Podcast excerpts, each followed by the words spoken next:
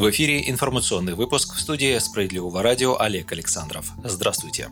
Объединение партий на основе «Справедливой России» усиливает ее позиции, считает спикер Госдумы Вячеслав Володин. Можно приветствовать, когда парламентские партии могут привлекать в свои ряды сторонников на основе консенсуса, сказал Володин думским журналистам во вторник. Наша радиостанция подробно рассказывала о создании новой в стране левопатриотической коалиции под эгидой «Справедливой России». 22 февраля в нее вошли партии «Патриоты России» во главе с Геннадием Семигиным и партия «За правду» Захара Прилепина. Своей целью объединенная партия «Справедливая Россия за правду» объявила борьбу с бедностью, увеличение минимальных зарплат, стипендий и пенсий, отмену пенсионного возраста и единого госэкзамена в школах, усиление первичного звена здравоохранения и другое, всего 12 пунктов. Политологи уже назвали программу партии самой сбалансированной и соответствующей запросам общества накануне выборов в Госдуму. Единый день голосования назначен в этом году на 19 сентября.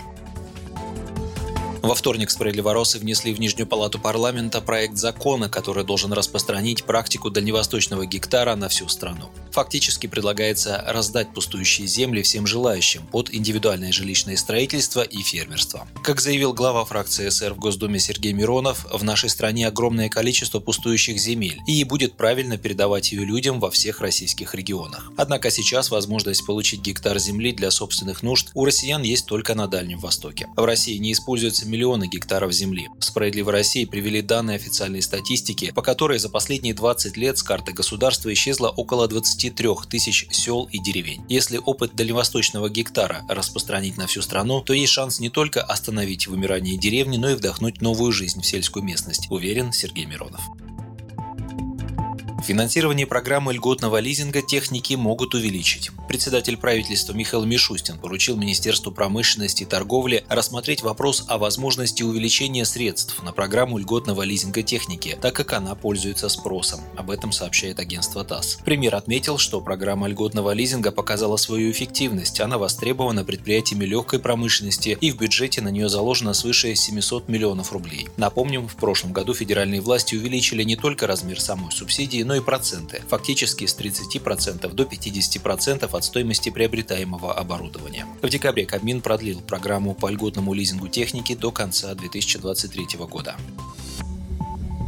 Поправки в законодательство, направленные на установление налоговых льгот для компаний, поддерживающих спорт, разрабатывают депутаты Госдумы от «Справедливой России». 1 марта об этом сообщил лидер фракции Сергей Миронов. «Мы работаем сейчас над тем, чтобы внести изменения в закон о спорте и налоговый кодекс, для того, чтобы все, кто спонсирует любительский спорт, освобождались от какой-то части налога, чтобы это было выгодно бизнесменам», – сказал Миронов. Ранее Госдума в первом чтении приняла законопроект, согласно которому те, кто занимается спортом или фитнесом, могут получить получить налоговый вычет. Вернуть можно будет 13% от расходов на спортивные занятия на максимальную сумму 120 тысяч рублей. Максимальный размер вычета составит 15 600 рублей.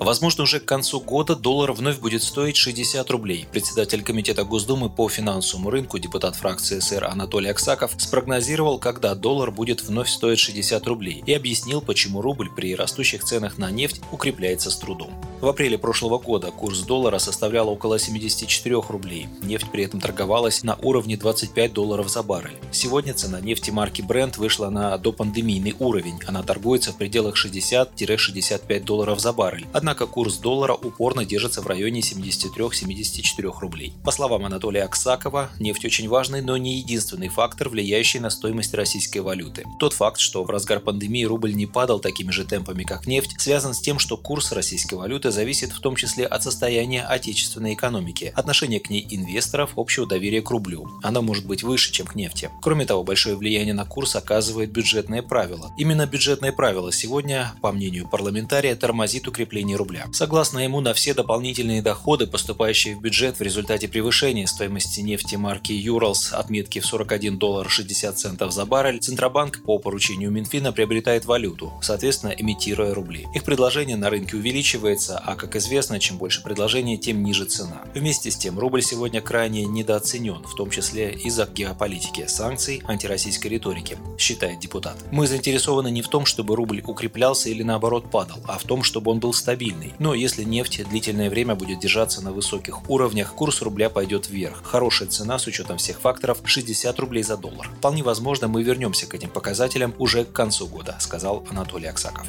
Вы слушали новости на Справедливом радио. Оставайтесь с нами, будьте в курсе событий.